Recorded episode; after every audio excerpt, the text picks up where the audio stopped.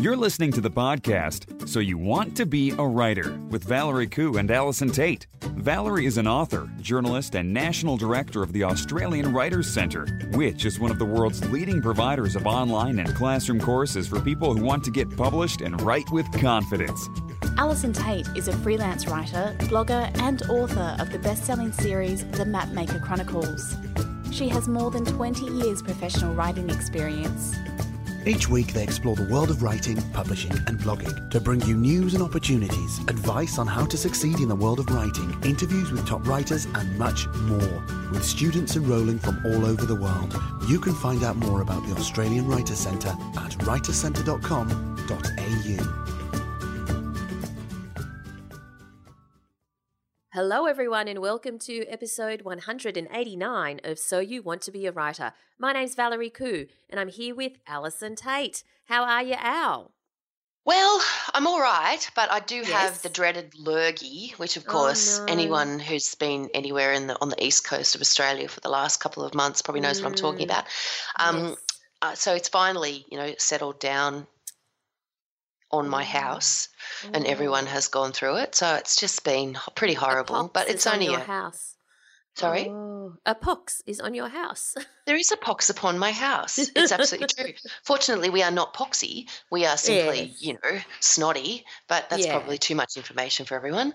Um, All But apart from that, I'm I'm fine, totally fine. That's- Gear, that's gearing up and in the process of getting ready, and in fact starting um, a new round of hashtag Write a Book with Al, which I know we talked about this only last week or the week before. I don't exactly remember. Um, and I said I wasn't doing that. Um, well, now I am. You've changed back your mind. What changed your mind?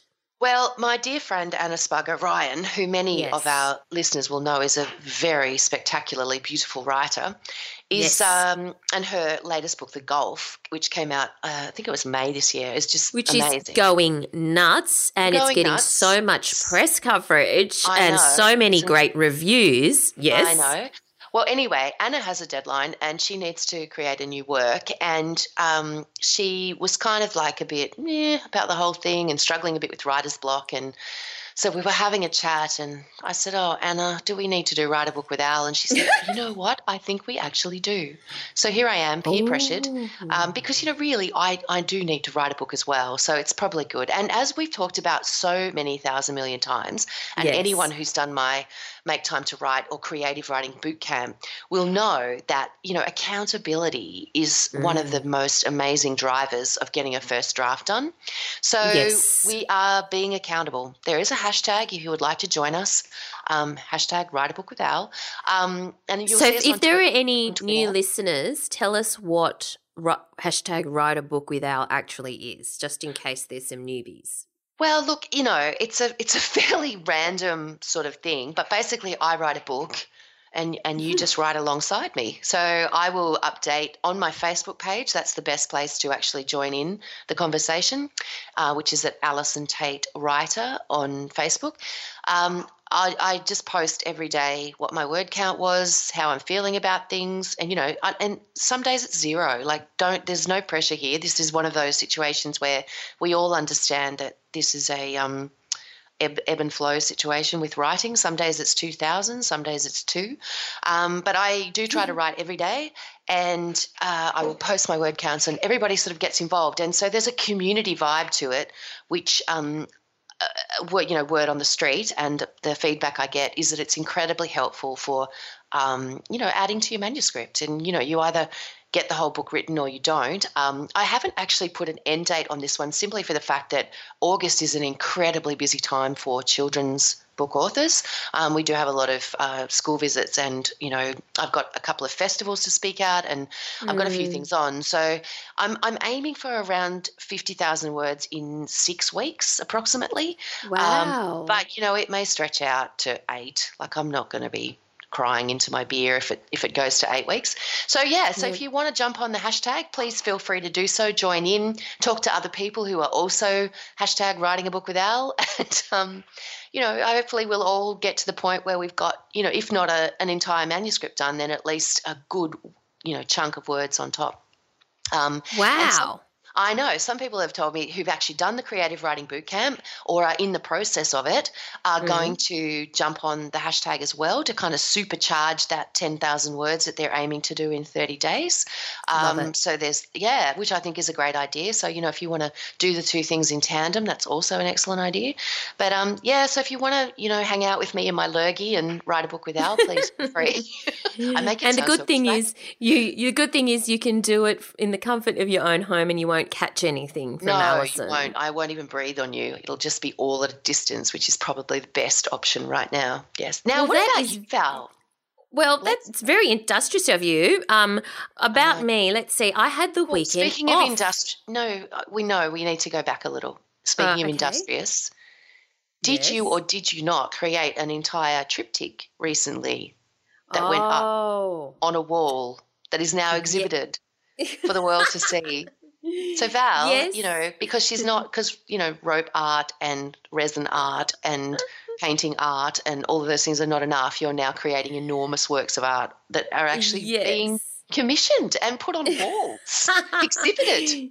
Yeah, that's been uh, a little bit of a surprise turn in my life. So one of the reasons I had, yeah, And, and in mine, trust me. Yeah.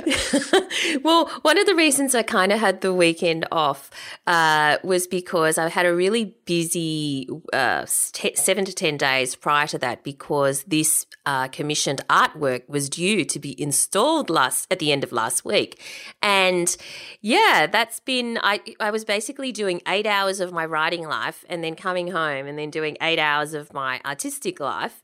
So it was a really busy week and I was quite sleep deprived. But yes, I did have a commission to create a triptych. So that's three images, and they were massive, gigantic, the size of the wall kind of thing. Um, for uh, actually, it was Rain and Horn Lane Cove, new new office in Lane Cove. So it's in commercial premises. So they got they got installed at the end of last week, and I'm very happy with them. And fortunately, the client was very happy with them. And um, yeah, it's it was a very very busy period. And um, one where it was a hundred, I had to do 100 percent focus on my writing life, and then 100 percent focus on my artistic life. And so I was exhausted by the end of the week. So yes, a banoffee pie was involved. I was going to say that was my very next question. Was there banoffee pie? Did you eat the whole pie? Like I would have needed an entire pie after that. Well, I had the whole pie, but I didn't eat it all in one go. I had one one night and one the next night. So I extended the pleasure. So I was very happy. That was my reward. But my other reward, which didn't quite work out, was that on Saturday night, I decided to have movie night at home. And I love movie night because movie night we go to the um uh the the there's a, a television in the bedroom and I get all comfy with my doona and everything and um we sit on deck chairs if we want to we bring the deck chairs into the bedroom Right. so it's like outdoor movie night except it's not outdoor and uh I I choose this what I thought was going to be a great movie. So last time we did that, I watched Secret Life of Pets, which was really cute. I mean, even though it's a kids movie, it was really fun. So I thought I'm going to watch another kids movie because I just want to just totally blank out after a really busy week. And so I thought I chose what I thought was a kids movie. Oh my god, Oh. big mistake. Oh. So Not a kids people, movie. What did you choose? well, people are going to think I'm crazy. If those people who already know, but I thought the Sausage Party was a kids movie. The Sausage Party doesn't even sound like a kids movie, Val. I don't even know what it is, and it doesn't sound like a kids movie. or is it? well, I don't know. I think I'm What is just too. I think I'm just too innocent or something. Oh. I'm sure it's called the sausage party. Um, yeah, the sausage sausage party. Well, it it grossed a lot of money overseas, um, and it's got the voices of Seth Rogen and um, Kristen uh, Jonah Hill and uh, Kristen Wiig and James Franco. Anyway, because all sorts of famous people do kids movies these days. And I thought hmm. it was a kids' movie. It's, it was meant to. Be, I, I read in the little blurb that it was about a sausage who discovers his fate, and I thought, oh, okay, that could be really cute. Oh my god, so not a kids' movie. It's everything like what you think. It's R Like rated, this- Val. I know. I only didn't know that when I chose. it. Oh, no. I just thought there would be these anthropomorphic, you know, supermarket items and they'd be really cute and they would talk to each other about, you know, I don't know, whatever, their ingredients or something. But oh my god, so no. oh no. It is oh. beyond Oh. rude. Every second word is that word and every other second word is that other word. So Okay. Big Val's word of mistake. the week, that word. And Val's word of next week, that other word. so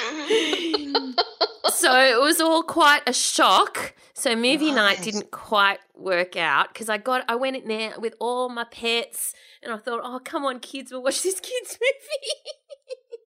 Were they shocked? Were they startled Well, by they what you had? weren't. Well, they were probably shocked more at the fact that I was going, oh my god, oh god. Did they really say that? Did they really sing that? Did they really use that word? Yeah, all these supermarket items that were doing Oh, unusual dear. acts. Oh dear. Okay. Yeah, oh dear. I don't. Yeah, I don't know if I I was ready for that, Val, but I'm so glad you shared. Heavens. All right, moving on. anyway, this is, moving this on. is not an R-rated podcast. This is actually about No. writing. We should probably it's move about on. from writing. sausages. And we will move on. And we want to give a shout out. Yes, it is about writing. So we're giving a shout out to Nigel Writer. So oh. Nigel Writer gave very kindly gave us a review on iTunes. Now Nigel Writer said, "These women crack me up with their banter. Aside from that, their down to earth advice about writing, their knowledge of the field, and their up to the minute news and developments in the world of publishing are second to none. In the interests of transparency, I used to teach at Valerie's Australian Writers Centre. I was also once a featured author in this podcast interview section. And of course, that's Nigel Bartlett for his fantastic debut novel, King of the Road. Oh yes, that's right. Um, so yeah, such a good, such a good. Um, such a good novel. Um, having said that, uh, so this is Nigel. Having said that, as a published author and as a print and online writer with far more years' experience than I care to admit, I continue to find this podcast invaluable. I often go back to listen to previous episodes while waiting for the next one to be released. Like many authors, I have a day job. I now write for government websites, and there are times when novel writing in my lunch break, uh, after work, and on weekends seems like a hard slog. I listen to this podcast in that day job, and it keeps me going in my novel writing life. Thank you, Val and Al. Wow. Oh, Nigel, thank you so much, and best Thank of you luck with so your novel. I know how hard it is to fit it in around everything else, but it's totally worth it, particularly when you're Mm. creating the kind of work that you did with your first novel, So King of the good. Road. Is that it? Is that what Yes, it's called? so good. Yeah, it's amazing. So thank you, thank you very much for the feedback, and thanks for the review because we do love a review. Um, it it does help us in the rankings, but you know what? It also just kind of keeps us going, doesn't it, Val? Yeah, absolutely. Yeah, Um, lovely. Thank you, Nigel. uh, uh, yeah, thank you, Nigel. Really appreciate it. And if you have 30 seconds to leave us a review or rating on iTunes, we'd really be grateful because it does help us in the rankings. So we also want to give a shout out to an Australian Writers Centre presenter, Kate Hennessy. Now, Kate Hennessy, during during the day, she teaches uh, business writing for us, and she's a fantastic corporate communications uh, expert, and she teaches people in business writing uh, essentials and professional business writing, and she's one of our very popular presenters in the world of business and corporate writing. But after five p.m., something happens to Kate. Um, what, what happens to Kate? Is it like a vampire She- thing? Yeah, she dons her, you know, bat mask and bat cape or whatever. Right. And she goes to a lot of gigs. So she's Oh, really right. into the arts and into music and uh, into a whole other world after hours. And she Mm-hmm. writes about that as well. And in fact, she writes about it so well, she's become the first recipient of the Walkley Pascall Award for Arts Criticism. Oh, so fantastic. congratulations to Kate. Yes. Yeah, well done, Kate. Round of applause. Yay. Round of applause. Yay. So there you go. That's um a couple of things happening to um, you know pretty exciting stuff happening to the, some of the presenters at the Australian Writers Centre.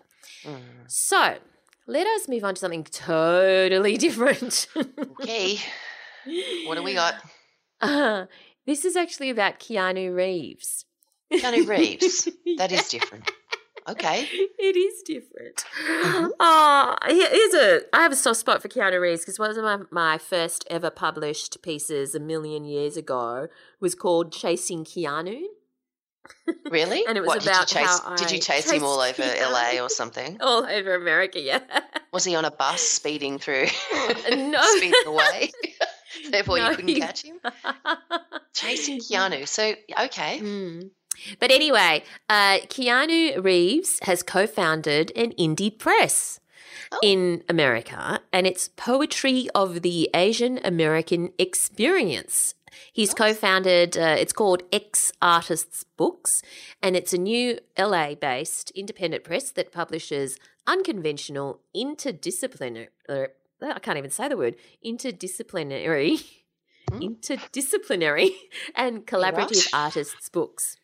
So pretty exciting that he's Yeah. uh, taking, um, you know, uh, he's, he's taking the initiative to to go and do that because what we're seeing a lot of, I think, as well, Al, is the rise of independent publishers because it's something that is sure it certainly needs uh, money to start one, but it doesn't Yeah. need as much as it used to. You know what I mean?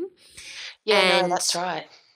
Yeah, and because that it was so hard, it, it needed a lot of money for publicity and promotion before, but a lot of these things can be done right, the promotion, at a lower cost these days if you know what you're doing. Yeah, yeah. So, yeah, it's good on Keanu for doing that, I reckon.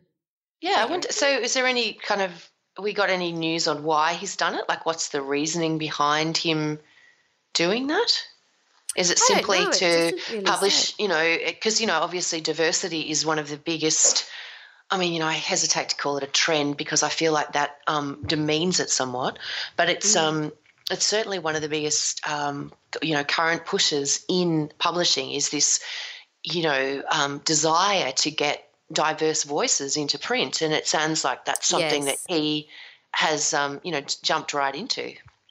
Yeah, definitely. I mean, uh, it ha- doesn't say in this article, which we'll, and we'll put the link in the show notes. It's in, uh, it's on the website Poets and Writers. It doesn't Mm. say exactly why he's done it, but you know, good on him for doing it. I reckon. Yeah, yeah, definitely. Cool. Okay. All right. What else? What else? What you else? Yes. Us? Come on. I have a link from Reedsy, R E E D S Y, and I thought this was interesting because this is a straightforward post on what is a narrative arc. Because so often we hear about writers talking about, oh, we, you know, does it really have a strong narrative arc, or it does, it has a very weak narrative arc, or doesn't have a narrative arc, and sometimes I know there's there's some people who don't actually know what narrative arc means. So I thought it was worthwhile uh, discussing it and also putting this link in the show notes. And of course, you can find the show notes at soyouwanttobeawriter.com.au. So what this says, in broadest terms, the narrative arc is shaped by the beginning, middle, and end of a story. So you may be familiar with the one classic example of the story arc boy meets girl, boy fails girl, boy, boy gets girl again. This may sound oversimplified, and it is. So it is basically uh, what and one of the things that it says is there's a difference between a narrative arc and a plot, right? So that's worthwhile discussing. Um, and they say while the plot is comprised of the individual events that make up your story, Yeah. your story arc is the sequence of those events. Mm. So imagine every scene of your novel summarized on note cards. The entire stack of your cards is the plot, but the order in which you lay them out is your story arc. And I think that's a great explanation, don't you? Yeah, definitely. I do. Yes, I do. This is the kind of stuff that when I get the, the simplest way to, because you don't even like when I write, um, I don't really think about this stuff. Like not Mm. not you know on, on a conscious level. Yeah. Um, and it's something that if you've read an enormous number of books, you kind of have in some ways an instinctive feel for because you Mm. understand that you know you're setting up and then you have the rising action, which is where you have problem after problem after problem. You reach a point where it seems as though all is lost because you know it's all a massive disaster um, and then you know we win through we have falling action we have resolution and you know it doesn't matter what story you're talking about, whether you're talking about a, a you know an action thriller that just you know seems to hurtle through at a thousand miles an hour, or you know the slowest, most beautifully written you know literary work ever. They do all have they all hit those plot points along the way, um, yeah, um, in slightly different ways, but they all do. And so one of the best ways to actually really get a handle on this stuff though is to explain it to kids. So um, mm. when I first was putting together um, one of the workshops I do, which is called Mapping Your Story. And I had to actually get this stuff out of my head and you know out of my instincts and into a really mm. simplified format to show kids um, that you sort of realize just how much stuff you actually know and also how sometimes you've really got to um, google for the simplified version because you, yeah. you know it's got to come down to its most basic level when you when you're explaining it to grade fives um, yeah. so i wrote a piece i wrote a blog post about it called you know what teaching kids about writing taught me about writing mm. because you learn a lot of this stuff. But you go to the classes, and so they do in grade five, they do a whole thing on what's called a story mountain. And it's essentially mm. this is how they teach. Um, narrative arc in schools, and you can find the basic Story Mountain illustration, you know, anywhere on the internet. Just basically Google Story Mountain, and there it'll be. Um, but it's essentially what you're talking about inciting incident, rising action, climax, falling action, resolution, and it's all laid out as a mountain. And so they're taught that when they've got to write a story, their characters have to be introduced, they have to climb the mountain, they have to mm. get to the mm. point where it's terrible, and then they have to basically come back down the mountain again until everybody is satisfied. And um, yeah, it's it's a really interesting and very simple way of looking at how to actually organize your story into something that will satisfy a reader because that's essentially what you're yeah. trying to do here. Um, and stories do need to follow a certain pattern for readers to know where they are in the story and to feel like it's moving in the sort of general direction that they expect it to move.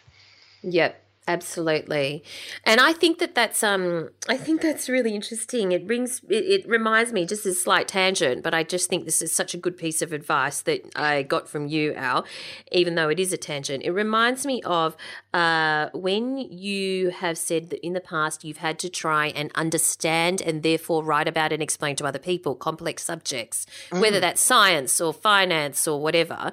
I believe that you have then researched or googled you know, whatever the topic is, explaining it to kids. For kids, absolutely. Yeah? Always. science for kids or you know science nuclear fission for kids. for kids. yeah what this yeah. you know whatever the question may be i basically google that with for kids at the end of it and you will find out there the the, the simplest brass tacks yeah. version of what it is that you're trying to do because once you understand the fundamentals like that then you can build on those in whatever direction you want to do but you know you've got to get the dumb questions out of the way first you've got to get in there and and um, really understand what you don't know before you mm. actually start to build on it. And so, I mean, I've never been afraid of dumb questions, and it's one of the pieces of advice that I always give, you know, freelance writers who are starting out.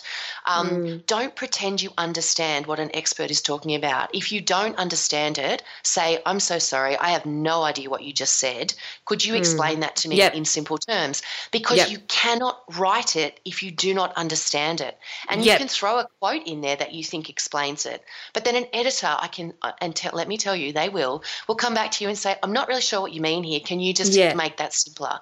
And you're going to sit there going, No, because I don't know how to do that. So ask the questions mm. as you go. Don't be afraid of looking dumb because at the end of the day, the psychologist or the finance, you know, investment finance guy, it's their area of expertise. It's not mm. yours. And they understand mm. that. So ask the dumb question. It's always Definitely. the best way forward because you know pretending that you know doesn't get you anywhere. Yeah, and never think, "Oh, I'll I'll listen to my audio recording later and I'll figure it out later." You will never figure it out later if you don't figure it out now. No, and then you'll end up mm. with that story. Like I've had some I've had some incidences and not for a long time obviously, but oh, you know, where you're sitting there and you're trying to pull something together and it's, you know, it's a thousand words and it shouldn't take you that long to do. And mm. you don't understand, you can't quite get to the grips of what, what it is you're writing. So it takes forever. Trying to get the hang mm. of it mm. and trying to work out what order the quotes need to go in just takes forever. Yeah. So, yeah, really ask the dumb question. It will save you so much time. Definitely. All right. So the next thing I wanted to talk about was now, even though I came across a um, a link called Tips for Backing Up Your Writing on the Writing Mm-hmm. Cooperative. I actually wanted to go again go off on a tangent and talk about something else, but related to Oh. backing up your writing because it, I think that we've spoken about tips for backing up your writing in the past, where uh, you know you save it to, onto your hard drive. Obviously, save it to an external hard drive, save it to the cloud, email it to yourself, do all of those things. But what I wanted to talk about because there are so many apps these days that sync, and I just wanted to warn people and make sure that people um, get into best practice when if you're using apps that sync. Um, sync across devices. So, what I mean by that is synchronizing across all of your devices, whether you've got a phone or a, a laptop or a um, desktop. You might be using an app like Evernote or OneNote, or even you might be using some syncing um, solutions with Scrivener or whatever.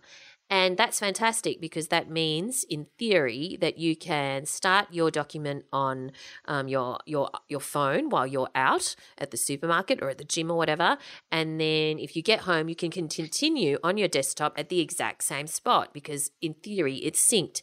Well, the thing is that that works well if you don't turn your phone or desktop or device off before it's had a chance to sync. Because if you don't, then yeah, then your the the next device is going to think that it is the most up to date device, and that hasn't got your new additions on it, and that will be the one that syncs to the cloud, which then syncs to your desktop after uh, you open it next time, and that means you'll lose what you had before because it's actually syncing the wrong device. Oh, So whatever you do, make sure that you you uh, and what I do is I manually sync. So I will sync and then I will leave my device. All right, just so let's to- let's give an example. You're Okay. writing away in OneNote because you're out, you know, at the dentist, whatever you're doing in the waiting room. okay. So you're at Yes. the dentist. You're in the waiting room. They're taking ages. So you've decided you're going to, you know, whip up your first five paragraphs of whatever you're working on. Yes. Now you go into the dentist. You need to make sure you sync before you turn off your phone. Is this what you're saying? Yes. Okay. So, Okay. for example, um, and usually people don't turn off their phones. So, Mm. uh, let's just say you were on your laptop instead, because you are more likely to close your laptop, right? Okay. All right. Rather than leave it open while you're getting your Well, let's imagine you're having cleaned. an X-ray then, and you have to turn it off. Okay, sure. If, All So if you're writing on your phone, you're going to have an X-ray and you have to turn your phone off. So what happens Yep. is you're writing, writing, writing, writing, writing, and because your phone or that app may only sync every five minutes, let's say. Mhm. Let's say you had an extremely pro- prolific five minutes, which I had, and I this has happened to me. All right. let's So you're you typing, an- and I come out and I say, Miss Khoo, it's your turn. turn your phone off Turn your phone off, please, now. before you come and have your X-ray. So I go, oh my God, okay. So in that, it, it may have only been four and a half minutes. So my phone hasn't had time to sync, and now I've turned it off. Ah, Okay. and you've lost that So- last four and a half minutes. I haven't. I haven't lost it. It's actually still on my phone, but it hasn't had time to sync to the cloud. Right. Um, So what happens is I come out of the uh, the X-ray and I I forget to turn my phone back on for whatever reason, and I drive home or I go to the library and open my laptop. Let's say. Yep. So I I open my laptop and connect to the internet because I'm on the Wi-Fi at the library or whatever. Yeah, yeah, yeah. and then my uh, that particular document in OneNote Yes. is uh, is doesn't have the last five paragraphs, No. Right? So that because I'm at the library for half an hour, it has plenty of opportunity to sync to the cloud, right? Yes. And the cloud will say will will not have the last five paragraphs. So then I go, Right. oh, I got to ring my friend, and I turn I pick up my phone, I turn my phone on, Yes. if I turn my phone on and it then syncs to the cloud, the Yes. cloud, and, and, and, you know, sync to the last version of the cloud or whatever, the cloud then will sync to my phone, which will not contain the last five paragraphs. Mm. Mm, it's happened to me. Right. So you're than a few suggesting manually sync before you turn anything off. Yes, if you have Okay. been writing in the last If you've been writing. little while. All right. Yeah. Not if you have been writing and then you left it for half an hour or whatever, it's probably synced by then. But even then, I'm so paranoid now. I will I will manually sync. Okay, I think it's a. Re- I mean, I, I, think it's um, it's a really good point, but it's also just a really valid thing to just. Uh, I, like the whole backup thing is mm. so essentially important. I mean, I have lost, you know, remember I lost that USB. Do you remember that drama mm. in my life where I mm. was editing that novel? So I was mm. editing a novel, just so that you know where we're at. I was at a, um, my son was at some all day thing, and I was in the um, University of Wollongong Library, and I was working on my laptop. But what I didn't realize was that I was working on the USB, like I hadn't mm. saved it to the to the actual computer. Yep. It was on the USB. So mm. I'm, you know, working away, and I had edited. It was a, it was a, an, a novel that I was working on, and it was, it was a redraft. So I had edited oh, I reckon by the end of the day, because I'd been there six hours or something, I reckon I'd edited 80% of it. Um, wow. And it was, you know, it was a big thing. It was a, um, it was kind of a structural slash copy edit that I was working through, and it had it involved, you know, you know me, I always get the start wrong, so I had rewritten the whole start of the book, you know, the whole first chapter, yeah. and you know, I was working through, and I'd added in a character, which I had had to kind mm. of like all the way mm. through the book, and we did all of that, and um, and then um, you know, three o'clock came around. I had to go get my son, so I shut everything down. And somewhere between the library and my son and the car mm-hmm. and home, I'd mm. lost the USB. All right, so let's all just take a moment to imagine my pain when I went to pull the USB out of my bag so that I could then, mm. you know, work on it. And and and I'm thinking, oh, that's okay because it's on my. Oh, I couldn't find it. And I'm thinking, oh, that's okay. It's on my computer. No, mm. it was mm. not on my computer. It was only mm. on the USB.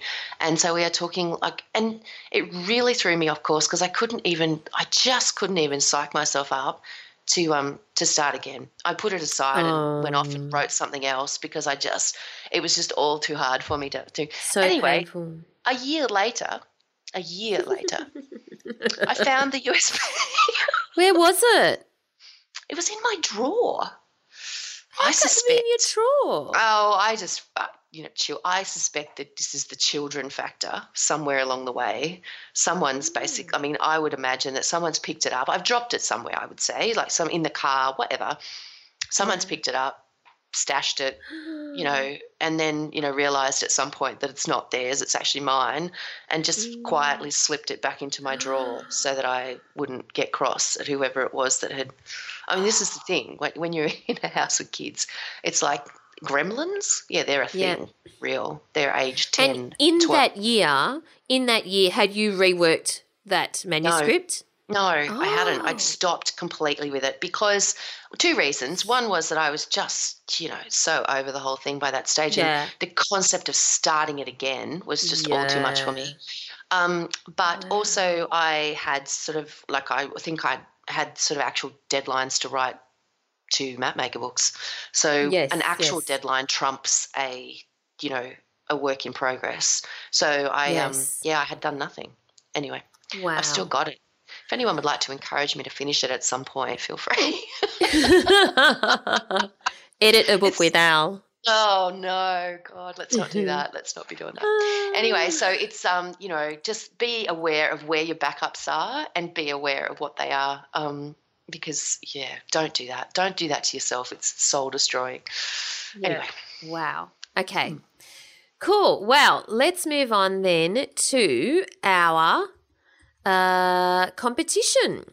Oh. So, yes, our competition uh, is you have the opportunity to win a two book pack The oh. Crime Writer by Jill Dawson, a riveting novel that folds a brilliant that that folds. Folds. That's right. Just keep reading. You're doing fine. a riveting novel that folds a brilliant portrait of Patricia Highsmith into a tale of duplicity, madness, and murder. Yes, that's right. Thank you. And Anytime. also On the Blue Train by Kristel Thornell. What did happen to Agatha Christie during her mysterious 11 day appearance, just as she was on the cusp of fame? Yes, mixing fact and fantasy, an entrancing novel of creativity and grief. So, The Crime Writer by Jill Dawson and On the Blue Train by Kristel Thornell. And your competition closes the 7th of August. And for your chance to enter, go to writerscentre.com.au slash win. That's writerscentre.com.au slash win. This podcast is brought to you by the Australian Writers Centre, a world leader in writing courses. Our Stage 2 creative writing course, Advanced Fiction Writing Techniques, will help you apply proven methods to your own writing, taking your storytelling to a whole new level. With workshopping and practical exercises focusing on scene development, characters, climax, and resolution, it's your perfect next step. Learn online over a few hours each week. You'll even get your own tutor providing personal feedback on your writing. Find out more at writerscentre.com.au slash advanced.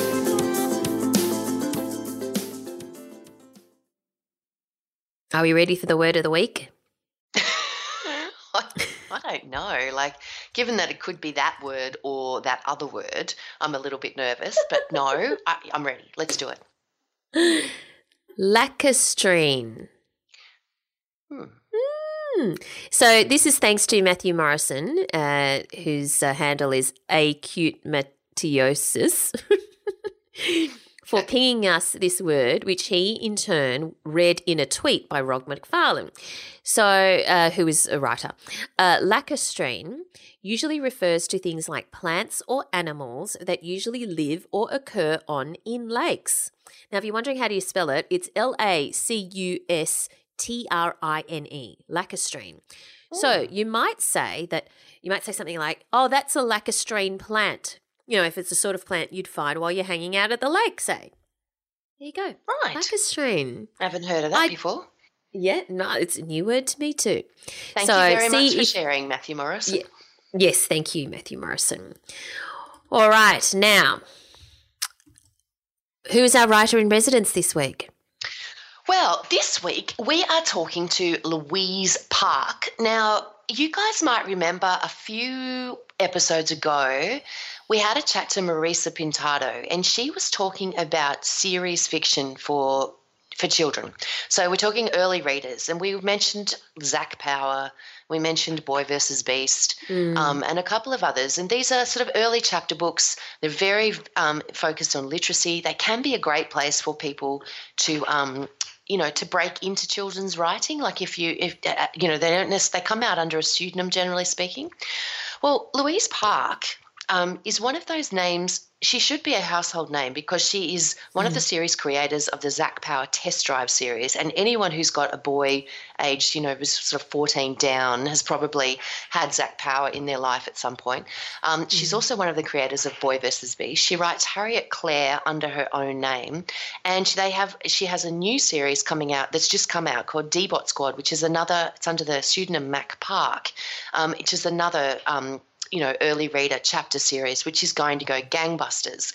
Now, uh, it, um, Louise is a publisher. She's a series creator. She's an author. She used to work um, in publishing. She's also been a teacher. She's got all of the skills when it comes to creating these fantastic series. And the thing that makes them amazing is that they are so compulsively readable for for kids who are not necessarily you know who are starting out with reading are not particularly confident um, but are you know building skills as they go. So we had a fantastic chat about you know what it takes to create a series like this um, what's involved in it and you know um, uh, you know all of those you know great random questions like that. So i hope you guys enjoy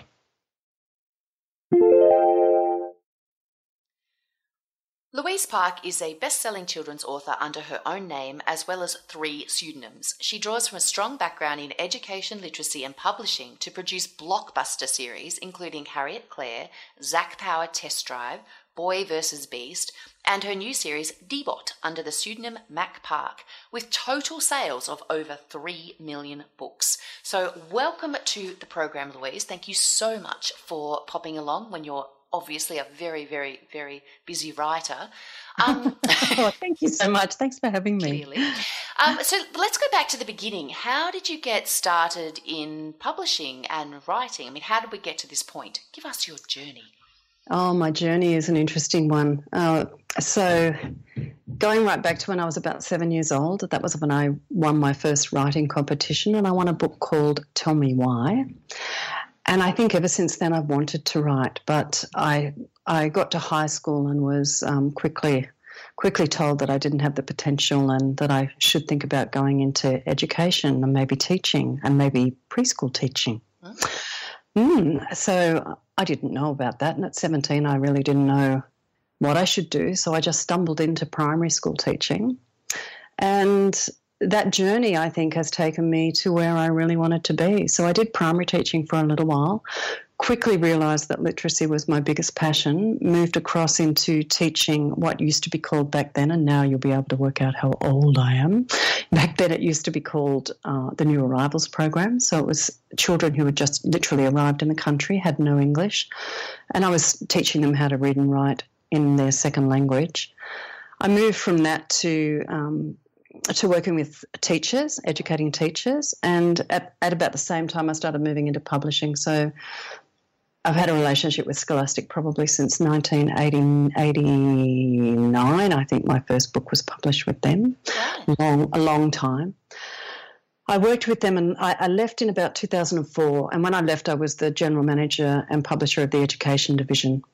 Right. So a very strong bent in literacy. And I left to go out on my own. Uh, and I've been writing and packaging and publishing ever since. Wow.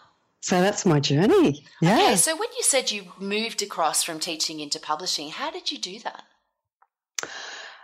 Uh, initially, I, w- I was running in service program. Well, there were two things that happened. I was running in service programs for teachers, and Scholastic had an in-service arm where they would do seminars for, for teachers, and I began speaking speaking for them, doing that.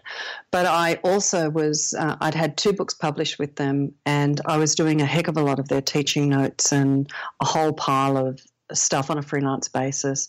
And I just slowly moved into full time and okay. then had a career there. So the, the kinds of books that you were writing in those early days were more sort of uh, education based, like non-fiction stuff? Uh, fiction and non-fiction. So I worked on uh, a lot of people out there. That if their children have gone through primary school, they will probably remember Bookshelf. I was involved with um, that program, uh, Reading Discovery, which was a, another massively successful reading program, fiction and non-fiction. I worked on the omnibus solos, going solo titles, and you know, lots and lots and lots of things. Wow. Okay, yeah. One of the, I think one of the most fantastic things about Scholastic is that when you work there, like most publishing houses, probably there's there's just always seems to be not enough staff, and you end up doing just about everybody else's, you know, lots and lots of different jobs. So by the time you've been there for a couple of years, you just have such such a great grounding and background in publishing. It's just one of the best places to work to have a grounding and a sense of what, what the industry is about because you're just across so many things. All right. So, so when you started like writing your own stuff, like your own fiction, were you writing serious fiction right from the start? Because obviously, serious fiction is um, where you're probably best known under your, you know, pseudonyms and all of that sort of stuff. Yes, yes. I've always, I, I've never really worked on standalone books. I've always worked on series fiction, and I think that comes from working in strands on big reading programs because there'll always be ten or twelve books under a certain, th- you know, a certain area or level or whatever. So I'm just used to working across a number of titles at once. Okay, so can you explain a little bit about the process of creating and writing series fiction? We spoke to um, a few episodes ago. We spoke to Marisa Pintado, and she was telling us a little bit about um, you know, some of the series that she has worked on as a publisher. Um, but like, how do authors, how do aspiring authors get into the air, into it, and what actually happens? Like, how does it work? Because obviously, like Zac Power Test Drive, it comes out under a pseudonym, but there are different uh, or the whole, you know, Zac Power franchise really comes out under mm. pseudonyms, but there are um, a pseudonym, but there are a whole range of different writers who are working across it. So how how does it actually work? That's right. So, um, interestingly, I'm probably going to digress slightly here when I answer this Feel question, free. but we love a digression. We're all we're all over them. so the the concept creator of Zac Power, the court Zac Power, was Susannah McFarlane, who at the time was the managing director of Hardie Grant Egmont, and uh, I had been doing some work with her when I was at Scholastic. Mm-hmm. And when I went out on my own, I started doing some more work with her. Once she, once she had kind of created that core Zac, she wanted a team of authors to write.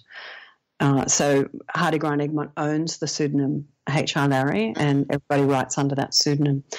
So she'd kind of crafted that, and she went out looking for authors. And interestingly, she wanted authors that weren't that well known. Or this is what she says to me. I'm just telling you what I know from, okay. from her so I think she went to RMIT and places like that and just had people submit chapters and have a look and see what, what their writing was like and to see if they could sustain it across a series. And she she went with that. So there are some writers there who probably got their first break, and it was a massively big break because we all know what Zac is like. Mm. So absolutely fantastic, and hats off to her for you know willing to give people a go who weren't necessarily a big name then she came to me and she said, I, I want to do what she used to call it light Zac. And I said, if you keep calling it light Zac, I'm going to hit you. you've got to stop it. Yeah. because because that you know when when kids are learning to read and acquiring literacy it is so critical it is so important and yeah. it's a make or break moment and I, I really believe that. And you've got to get it right. You've got to get what's going on between those covers exactly right or it just falls over it doesn't work. And there are there are plenty of examples of that out there where it just hasn't worked simply because it hasn't the, the environment within the covers just has not been controlled tightly enough. Mm. So she said, you know, would you would you be willing to do something like that? And I said, yeah, sure. So I actually started working on Zac Power test drives and did all of those. All then of she, uh, yeah, I wrote all of them. I wow. wrote all of Zac Power test drives, all of Zac Power Spy Recruit. So oh. yeah, so quite so quite a lot.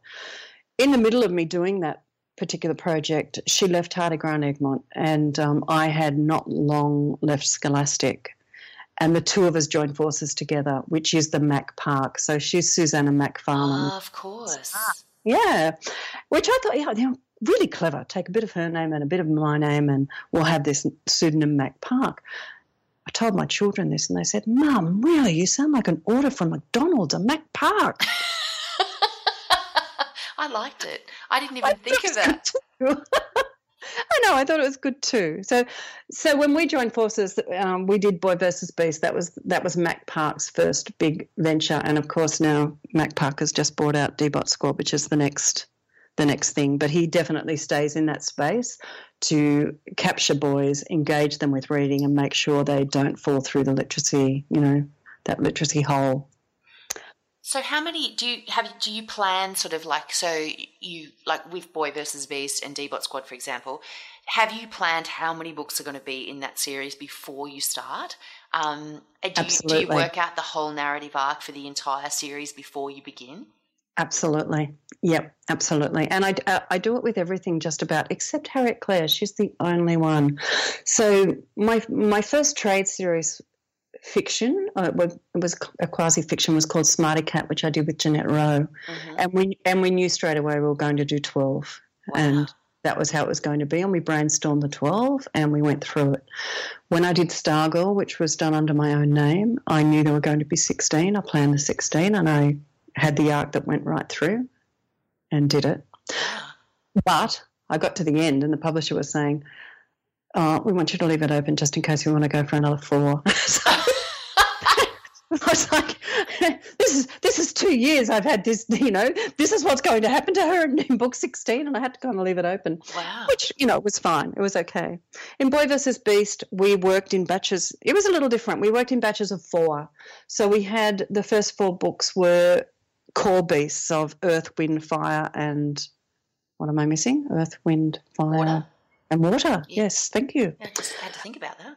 And so in the next four, we combined them to make border beasts, so oh, earth yeah. mixed with fire, and you know so on. And then in the next four, we had mutants. and then in the in the final four, we had Mega Mutants where everything was just so mashed up it was a mess. So we kind of had that structure laid out for those 16. And that's been left there so that if we want to go back to it, we can. We've kind of produced a border guard team towards the end, but the team hasn't actually joined.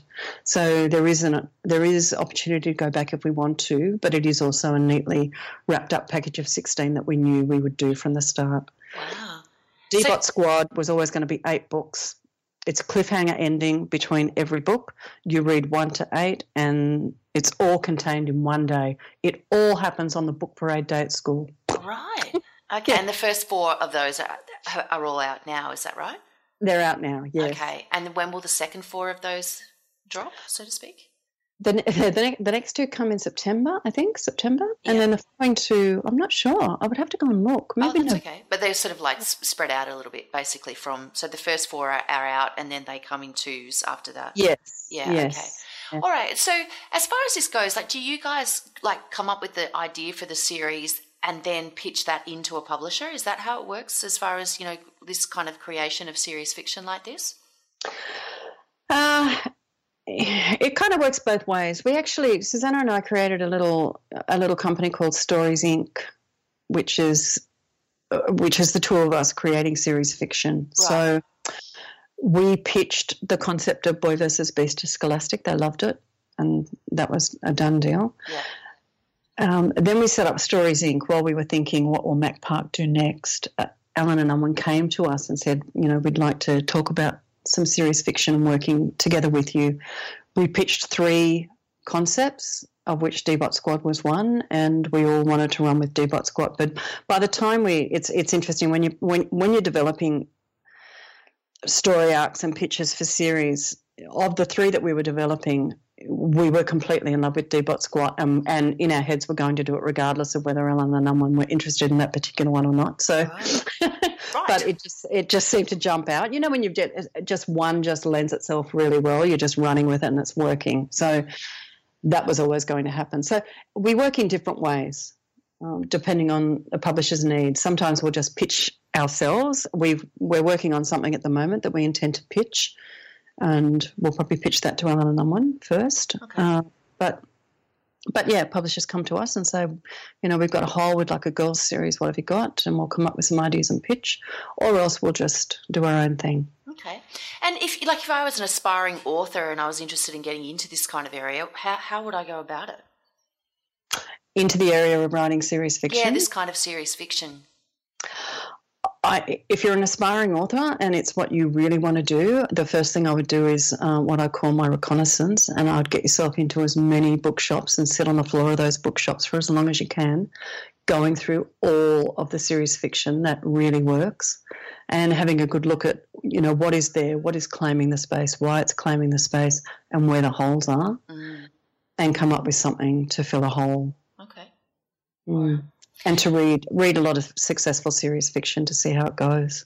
So, a lot of the series that you're we're talking about here are for those early readers, as you say. We're kind of trying to capture that, trying trying to get them off to a good start. So, what are the constraints of this market? Like, what what are the kinds of? I mean, obviously, vocab and and complexity and all of those things um, have to be something that you have to consider every step of the way but yet you've still got to create exciting stories. Like what? How? So how mm. do you do mm. that? How do you navigate the constraints and still make a great story?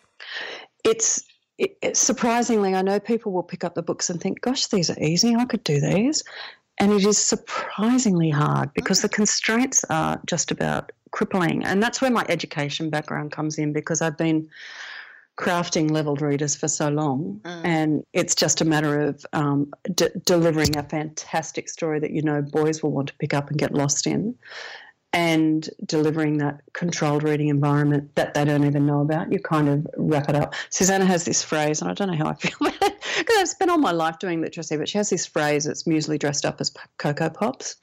So. I know. love it. I, I know. absolutely love it. That is fantastic. So, but I get to be the muesli, don't I? I don't get to be the fun, so I get to be the muesli. So I'm in there, you know, secretly laying all the groundwork to make sure that this grand, yummy Cocoa Pops delivers so that they have reading the fiber success. that they need. Yeah, yeah, yeah, so okay. that they have reading success. So that's kind of that. That's my that's my big job to make sure that I'm delivering the reading success. So And do you do that at the editing stage? Like, how do you do that? Like, in I, the sense of. I do it from the word go. Okay. Absolutely from the word go. So, um, but once I start, this is this is how we work because it's quite mad how we work. Yeah, I'm interested in how you work. I'm just wondering how muesli and cocoa pops come together. I know, I know. So we, well, she's in Victoria and I'm in Sydney. Can you can you do a can you do some kind of like writing you know seminar about this? Call it muesli and cocoa pops. We'll all come. I know that's her favourite phase. It, it it. is really lovely. So how we do, do, you work? We do do some stuff together, but anyway, this is how we work, and it's, it's quite quite funny when I go off because I work, go off and work on my own as well. But you know, anyway, so she's in Victoria and I'm in Sydney, and we get on Skype and we just have these insane three-hour Skype sessions where you're absolutely rolling over laughing and you know trying to brainstorm. And I, I'm sure people must wonder what on earth we do for a job. so, like Boy versus Beast, for example, we kind of fell into this pattern where, um, you know, for everybody out there who doesn't know Boy versus Beast, there's a little boy who lives in the lighthouse. He has a dog bot. Beasts are breaking through the border wall into Earth. He needs, he needs to keep Earth safe. He needs to keep the beasts out and put them back into Beastium. And so he goes on the he goes to Beastium and he battles beasts and he makes sure they stay in their world. And we come up with the idea. Okay, great. So then we're down to the we've got the whole kind of overarching story plan, but we're down to what's going to happen in each book. So we'll go book by book and we'll get on Skype. And we'd fallen into this pattern where she was always the beast and I was always the boy. She'd be saying things like, you know, oh, I'm coming at you, and when I flap my wings, a wall of fire is going to come down on you, and you're going to go spinning back to Earth with your stupid little dog bot. And I'll be like, hmm, I can take care of that. I've got this jetpack on, uh, you know, I've got this backpack on my back with a never-ending source of water. Really, really, really turbo firing water jets here. You are just going to be a puff of smoke in no time. You're going back to Beastium. Take that. And sometimes she'll say, hmm, I need a cup of tea. With a dunno, you've got nothing. You've got nothing. Yes, yes, yes. I win. I know, I know. It is pathetically just about that. That's I win, I win. And I'm the one who's madly, you know, we, we get the notes down and then I'm the one who goes and actually writes up the story. And invariably, when I go to write the story, we have these massive holes. And I'm like, Right. what is this? What's going on here? And then I have to make up all this stuff. So when I send it back to her to have a read, I say, look, you know, as usual, we had loads and loads of holes here. So there's a lot of stuff that you're not going to know about that I just put in there because I had to. I- had to do it, and so then we we just kind of go backwards and forwards until we have it exactly the way we like it, and then and then the heavy duty editing starts, and that's how we work on Wow. uh, by book by book basis, and it was quite funny because um, book seven of D-Bot Squad. So we've done a lot of books together, Mm. and I think it was book seven. I was off touring and you know doing doing festivals or something, and I just couldn't write it. And so Susannah had to write it, and she, she sends me this email while I'm away saying, "Oh, there are quite a few holes in um, our notes." And Funny that. right back. Welcome to my world. Oh no. Oh, yeah. no. Oh dear. So how many words is each book? Like when you're writing a book like that? Um, depends on the level. Mm. Depends on the level. So Boy versus Beast, I haven't written one for a while, but I've got a funny feeling they sit at about four thousand words. Okay. D-Bot Squad's probably about two and a half. Okay. Uh, Stargirl was six thousand words. Stargirl's more year three, four. Yep. So it, dep- it depends on the reading level I'm going after. Okay. But into you know, I've, I've really got to pertain when I'm writing. I've really got to pertain to sentence length. Yeah. I've really got to pertain to uh, the right balance of high frequency words and Yeah. vocab. How I introduce new vocab. How I ensure that n- when new words are met, they're consolidated, so I reuse them fairly quickly. Soon after, there are so many. I have lists and lists and lists of rules. Wow. So you actually sit there with your high frequency words and the words you've introduced and where they've got to go back in and you're actually going through looking at patterns and things like that as well. Because I've been doing it for so long, I don't really need to have a list of words anymore. But Yeah. um, for example, when I started working with Allen and Unwin, I had to kind of go through all of that with um, the person who was going to be editing in Allen and Unwin because, you know, I, I learned very quickly the first one went in and um, it, would, it would come back and my nice, you know, six or seven word sentences have been turned into 25 word sentences sort of thing. And they read oh. beautifully. They read absolutely beautifully, but they couldn't stay. so, Oh, so you know that was a learning curve, which was great, and and it's just been wonderful working working with Elise. Absolutely wonderful because she's just brilliant, and you know we both had a lot of fun. And not long ago, she said to me, "Did you hate me on book one?" And I said, "No." not at all. I hated myself for not thinking because I've been doing it for so long, for not actually thinking, okay, Elise probably hasn't done anything like this. I better hand over all my rules and guidelines so that she knows where I'm coming from. I just didn't think about it because I'm so used to doing it myself. Yeah. And normally we edit and package in. Um, uh, the whole so lot. Yeah, so the publisher just gets print ready files at the end, whereas this this still was different, where the editorial and the design was taken in house, very different for us, and it's been absolutely wonderful. But I just completely forgot, and I should have I, just should have explained everything to her before I started. But I was just in my own little world doing my thing like I do, and yeah, Mm, interesting. but there there is so much to pertain to. People would yeah, people would die. And how many how many books, I mean like we're talking lots of books here. How many books do you write a year? Like what is your actual like how when you when you say, you know, you, you take away the notes and you sit down and write them, what's Mm. your process? Like are you doing you know, are you just sitting and writing every single day? I mean, you know, like you've got to get a few fair few books out each year. So how do you do it? I do I do spend a lot of time writing. My year if I described my year it would be divided into three chunks. I one chunk is writing, another chunk is going into schools and uh, you know doing author days and festivals and and things like that. And the third chunk would be administration, um, doing blogs and all those sorts of things, promoting your books, working with publishers on upcoming proposals and and things like that. So that that that would be the way my year is split. I probably uh, I've I, I've had really hideous years where I've done like twenty books, which would include education. I did. I, I'm still doing lots of big educational projects, and that's kind of uh, that's, tough. Mm, that's That a is- lot of books. So I've I've I've pared back. I'm doing less education now. This year, for example, I will, but I'm, I quite often work across a number of things. So at the moment, I'm still working on the edits of seven of eight, seven and eight of D-Bot Squad. I'm working on a Harriet Clare, and I'm working on a new middle fiction reader, and we're developing a new proposal. So all of those things are going on at the same time. Right. So will So you I'm a full time operator. You're a full time operator, but we're also like we're, we're sort of moving in towards August now, which of course is you know book week seems to stretch from about you know the, the end of July to the start of September these days. But do mm. you is that is that when you do a lot of your school visits? Is do do you chunk them into sections, or are you sort of doing one a week? I mean, how because the management of that time. I mean, I know just from going and doing them because it's not just the you know, you've got to be ready to go. You have to have your workshops all set up or whatever it is that you're going to do. You turn up, you do your stuff. There's generally a whole day gone there, but it's also it's quite draining. So there's Isn't that it? exhaustion.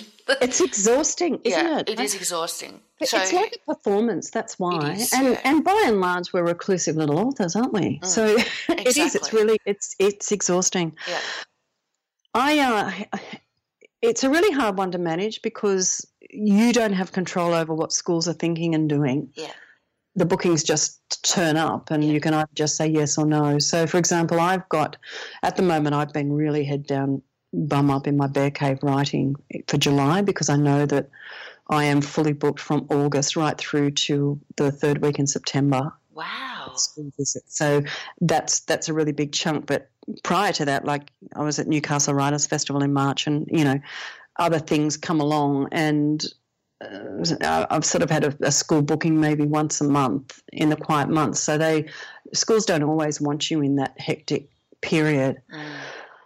I'm going to see how this goes, this this next chunk, uh, and and see if I want to pare it back a little bit. But it's it's just so great. It's so great to to to interact with your audience and get out there and be with the kids and and the teachers, and it's it's invaluable. Uh, and I- and I think if you don't have that I would feel that I wouldn't be fresh as a writer if I didn't have that constant contact with mm. my target audience. I just love it. Mm. But you're right, it is tiring. Like, and, and you, you, sort of get to the fourth or fifth day in a row, and you just don't want to talk to anybody when no. you come out. No, no and talk. Then, and then you have to get up and do four workshops back to back. what What do you think? Like, what would your you know if you for aspiring children's authors or new children's authors, what would be your number one tip for making a successful school visit? Oh, a successful school visit. Mm. Uh, definitely speak to the speak to the booking person, mm. and the booking person is quite often the librarian. Mm. And when you ask what they want, at the end, very politely, at the end, when the librarian tells you what what she wants, then say, and are the teachers happy with that, or you know, what would the teachers like? Because invariably, it's very different. Mm. What what the are hoping to get out of a session and what the librarian is hoping the session will deliver, there can be a disconnect.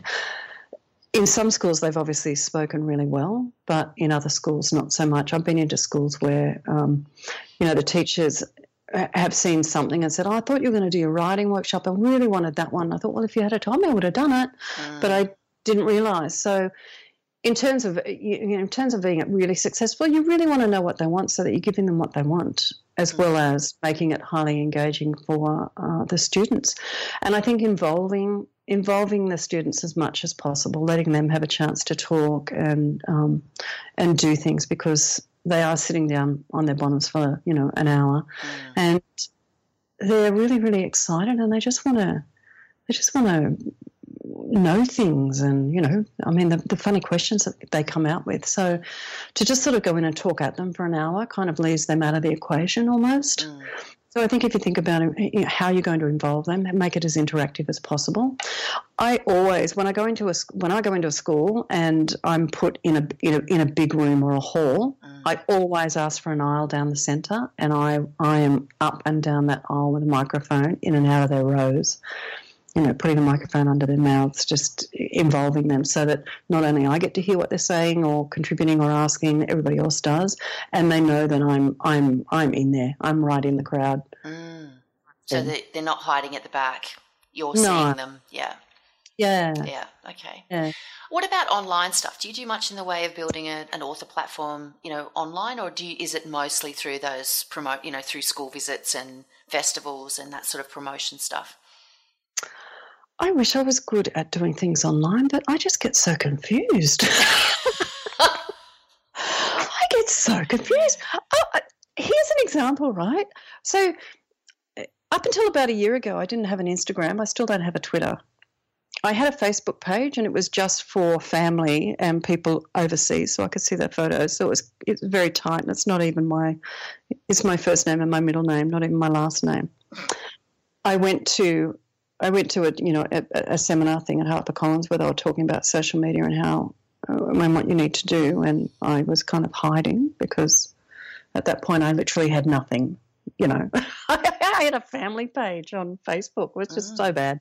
So I went away and I opened up an Instagram account, and then I heard you speak and I've, I've, you know, pertain to that too. It's social, and so make sure you're putting some social things on there and all that sort of stuff.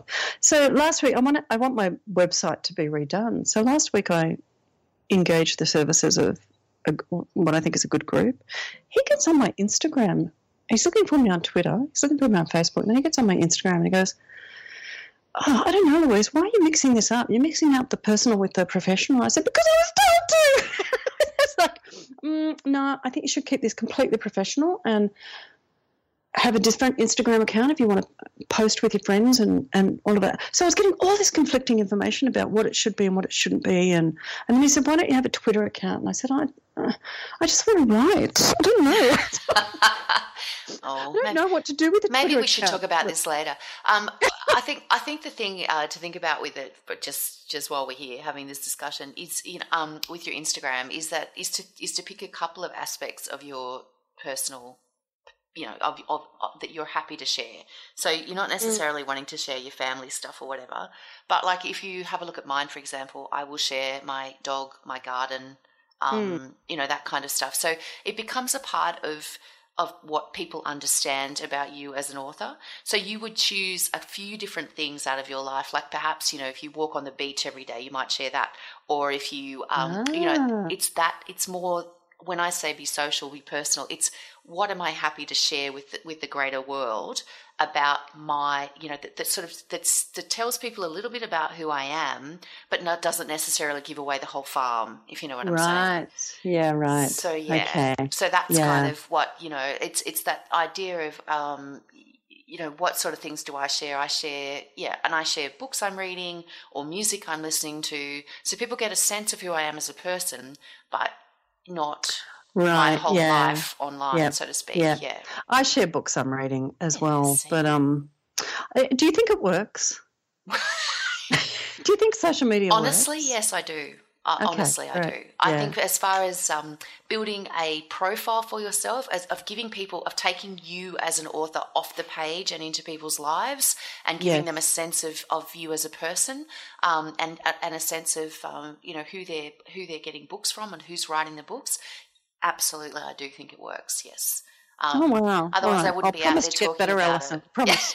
no, you know, I'm, I'm just I'm just sharing a small small piece of advice. Anyway, speaking of advice, my last question for you today is your three top tips for aspiring authors. What well, my three top tips for aspiring authors, I think. I kind of touched on this before. I think if you want to write, know who you're writing for, know that audience, get in there and be with them.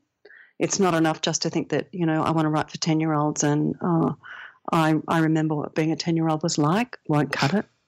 You need to you need to get in amongst them. You need to get in amongst your target audience, and you need to share your writing with them in the developing phases and get their feedback because they're going to be your toughest critic, mm. and you want them you want them to be addicted to your books and waiting for the next one to come out. Mm. And the best way to know you're hitting the mark is to hear from you, you know direct from the horse's mouth.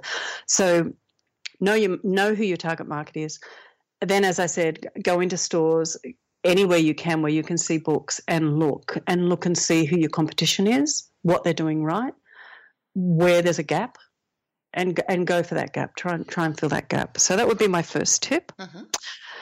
My second tip would be uh, to join as many worthwhile industry organisations as you can. So. Um, at, at these organisations, you can get access to uh, published authors who are willing to share their advice and their steps along their way. You can get access to um, publishers where you might be able to pitch a story, or you might be able to have a session where you get some feedback to help you continue working on that manuscript. Uh, you know they, they they have a lot to offer. They offer they offer really good courses, validated courses. So you know SCBWI, the um, Society of Children's Book Writers and Illustrators, the Australian Writers Centre, um, the Australian Society of Authors, established established places. They're invaluable. So mm. join as many of them as you can and make use of everything that they offer to you because it will help. It will help. And it will help get you out there and it will help get you in front of people you want to be in front of. My last one, I'd say, was to have uh, to have a really good writers group that you can work with. So, a group of friends who want to write and keep writing. Maybe you, some groups meet once a week, some groups meet once a month, but you have something you're working on. You know you've got to have a certain amount finished by that meeting. Um, it's a it's a criticism free zone, but it's a lot of constructive advice. So you read, you share, you talk it apart, you um, look at plot holes and fill them in, and it will keep you going to to get to your end game of having something written. So I'd say they're mine. Yeah. Hmm. Excellent. Very, very good. Well, thank you so much for your time today, Louise. Really appreciate it, and I'm sure that our listeners do. Um, if you would like to find out more about Louise and her books, you can visit her at louisepark.com.au. Um, and yeah, best of luck with your new series, D-Bot Squad, and also with all of those various thousand things that you have in the pipeline. Thank you so much, and thanks for having me. It was fun. I hope I hope our listeners find it useful. I'm sure they will. Yeah. Thanks, Allison. Oh wow, that was cool. Um, what an interesting comment from Louise about building your author platform, though. no, I had to laugh. Um, look, internally, I was giggling hysterically, really. But yeah, look, I, look, it's. I don't think that um, Louise is alone in in uh, wondering whether or not yeah. um, it's worth taking the time to actually put into social media and to building your profile. Mm. But um, it's one of those situations where, you know, the thing with Louise is that she's the author of, you know, so many amazing series and she's sold so many books, but nobody really knows her name because, you know, mm. there are so many pseudonyms in her life. And, oh, um, you know, as I um, pointed out to her and particularly afterwards, we had quite a long conversation about it. Um, you know, it's, it, it's the kind of thing where getting people getting to know you as the creator of those works is incredibly valuable. Um, particularly if you do as a as an author, if you do want to go to fe- if you do want to speak at festivals and and you'd like to get more work, you know, speaking in schools and all of that sort of stuff. Um, people need to know who you are, and mm. one of the best ways to do that with you know, where the investment is mostly time, um, you know, as opposed to having to spend big bucks, which yeah, you know, ads. you're going to do an advertising campaign or whatever. Yeah. Um, social media is a great way to do that. And of course, the other thing we talked about there was, you know, this business of, you know, putting some personality and some personal into your into your social media without necessarily, you know, giving away the farm, so to speak. And um, so the advice to her there is to basically, you know, you choose a few things that you think represent you as an author, like the kinds of things you're passionate about, the things you're interested in, things that people will start to associate with you that don't necessarily, like, they don't give away your whole life, but they give people a little bit of an insight into your life. So, um, you know, obviously, I have my my trusty friend Procrasti Pup. Mm-hmm. I have the garden. I have, you know, I live down on the south coast, so you know, I I, I share photos of the beach and things like that. Um, mm-hmm. I do a lot of reading, so there's always going to be books, writing, that kind of stuff. So you, you kind of you build a bit of a picture of what your life is about without necessarily um, putting up photos of your family or whatever, you know. Yeah. So, um, and I think it's it's a uh, there's a uh, in the Build Your Author platform course, we do a mind mapping exercise, which is all about that. It's all about working out what things you're passionate about, what things you're happy sharing, what are the sort of things that represent you as an author and as a um, as a brand, so to speak, yeah. that you're that you're happy to put out there into the world, and that you want people to associate with you. Um, mm. And once you've once you've done an exercise like that, once you've actually put some thought into it, um, it's amazing how much easier it then is to actually you know to, to do the instagram and to do facebook mm. and to mm. actually put those images together and when you're out and about you snap a photo you don't have to put it up straight away but you've got something there that maybe you want to put up you know next time you that you plan to um, to post or maybe if you if you know even a week down the track when it's relevant to something else that you're doing keep a little bit of a catalog of photos that mm. you can mm. use you know you don't have to do it straight away um, and you can schedule um, with Instagram and obviously Facebook is um, you can definitely schedule um, Twitter, all of those things. So it doesn't have to be an onerous task if you have a plan in your mind. It's this whole yeah. haphazard, you know, random approach. Oh, I have to do this, but I don't really know what I'm doing, kind of thing that takes up way too much of your mental space. Whereas if you have a plan, you know what you're doing, you see things and think, ah, that fits what I'm trying to achieve. I'll take a photo of that, or I'll do a post about that, or I'll share that article, or whatever. You know what you're looking for, but you you need to actually put some thought into what it is and how it is that you want to represent yourself. And once you do that, um, it is so much easier. I love it. Yeah. Words mm. from the master because mm. Allison certainly knows what it takes to build an author platform. And if you want to build your author platform, remember that you should not wait until your book is released. Start right. building it way before your book is released, even while you're still writing it, even while it's a mere thought in your brain that you want to, you know, build your author platform or eventually become an author. Because the sooner you start, the better it will be. And if you want a roadmap on exactly how to do that, then make sure you check out Allison's course, How to Build Your Author Platform. So you can find out more about that, writercentre.com.au slash platform. That's writercentre.com.au slash platform.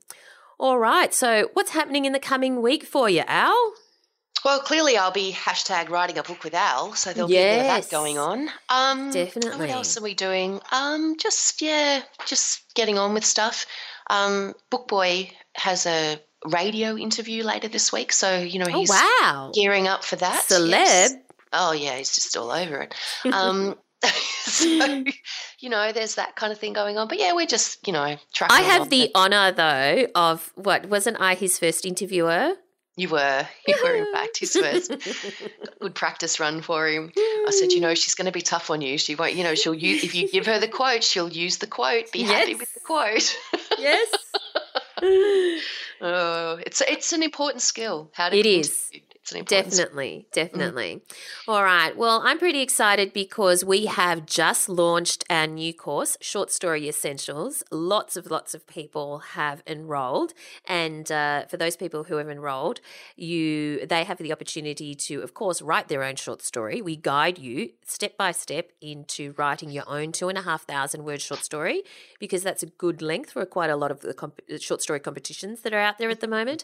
And you also have the opportunity to get feedback from your online tutor on that very short story. So uh, on, on that exactly on that um, on that. What I, I'm not articulate today, am I, Al? No, not on really. that short I think story. I think it's a hangover from all that art you did last I week. I think so. I think so.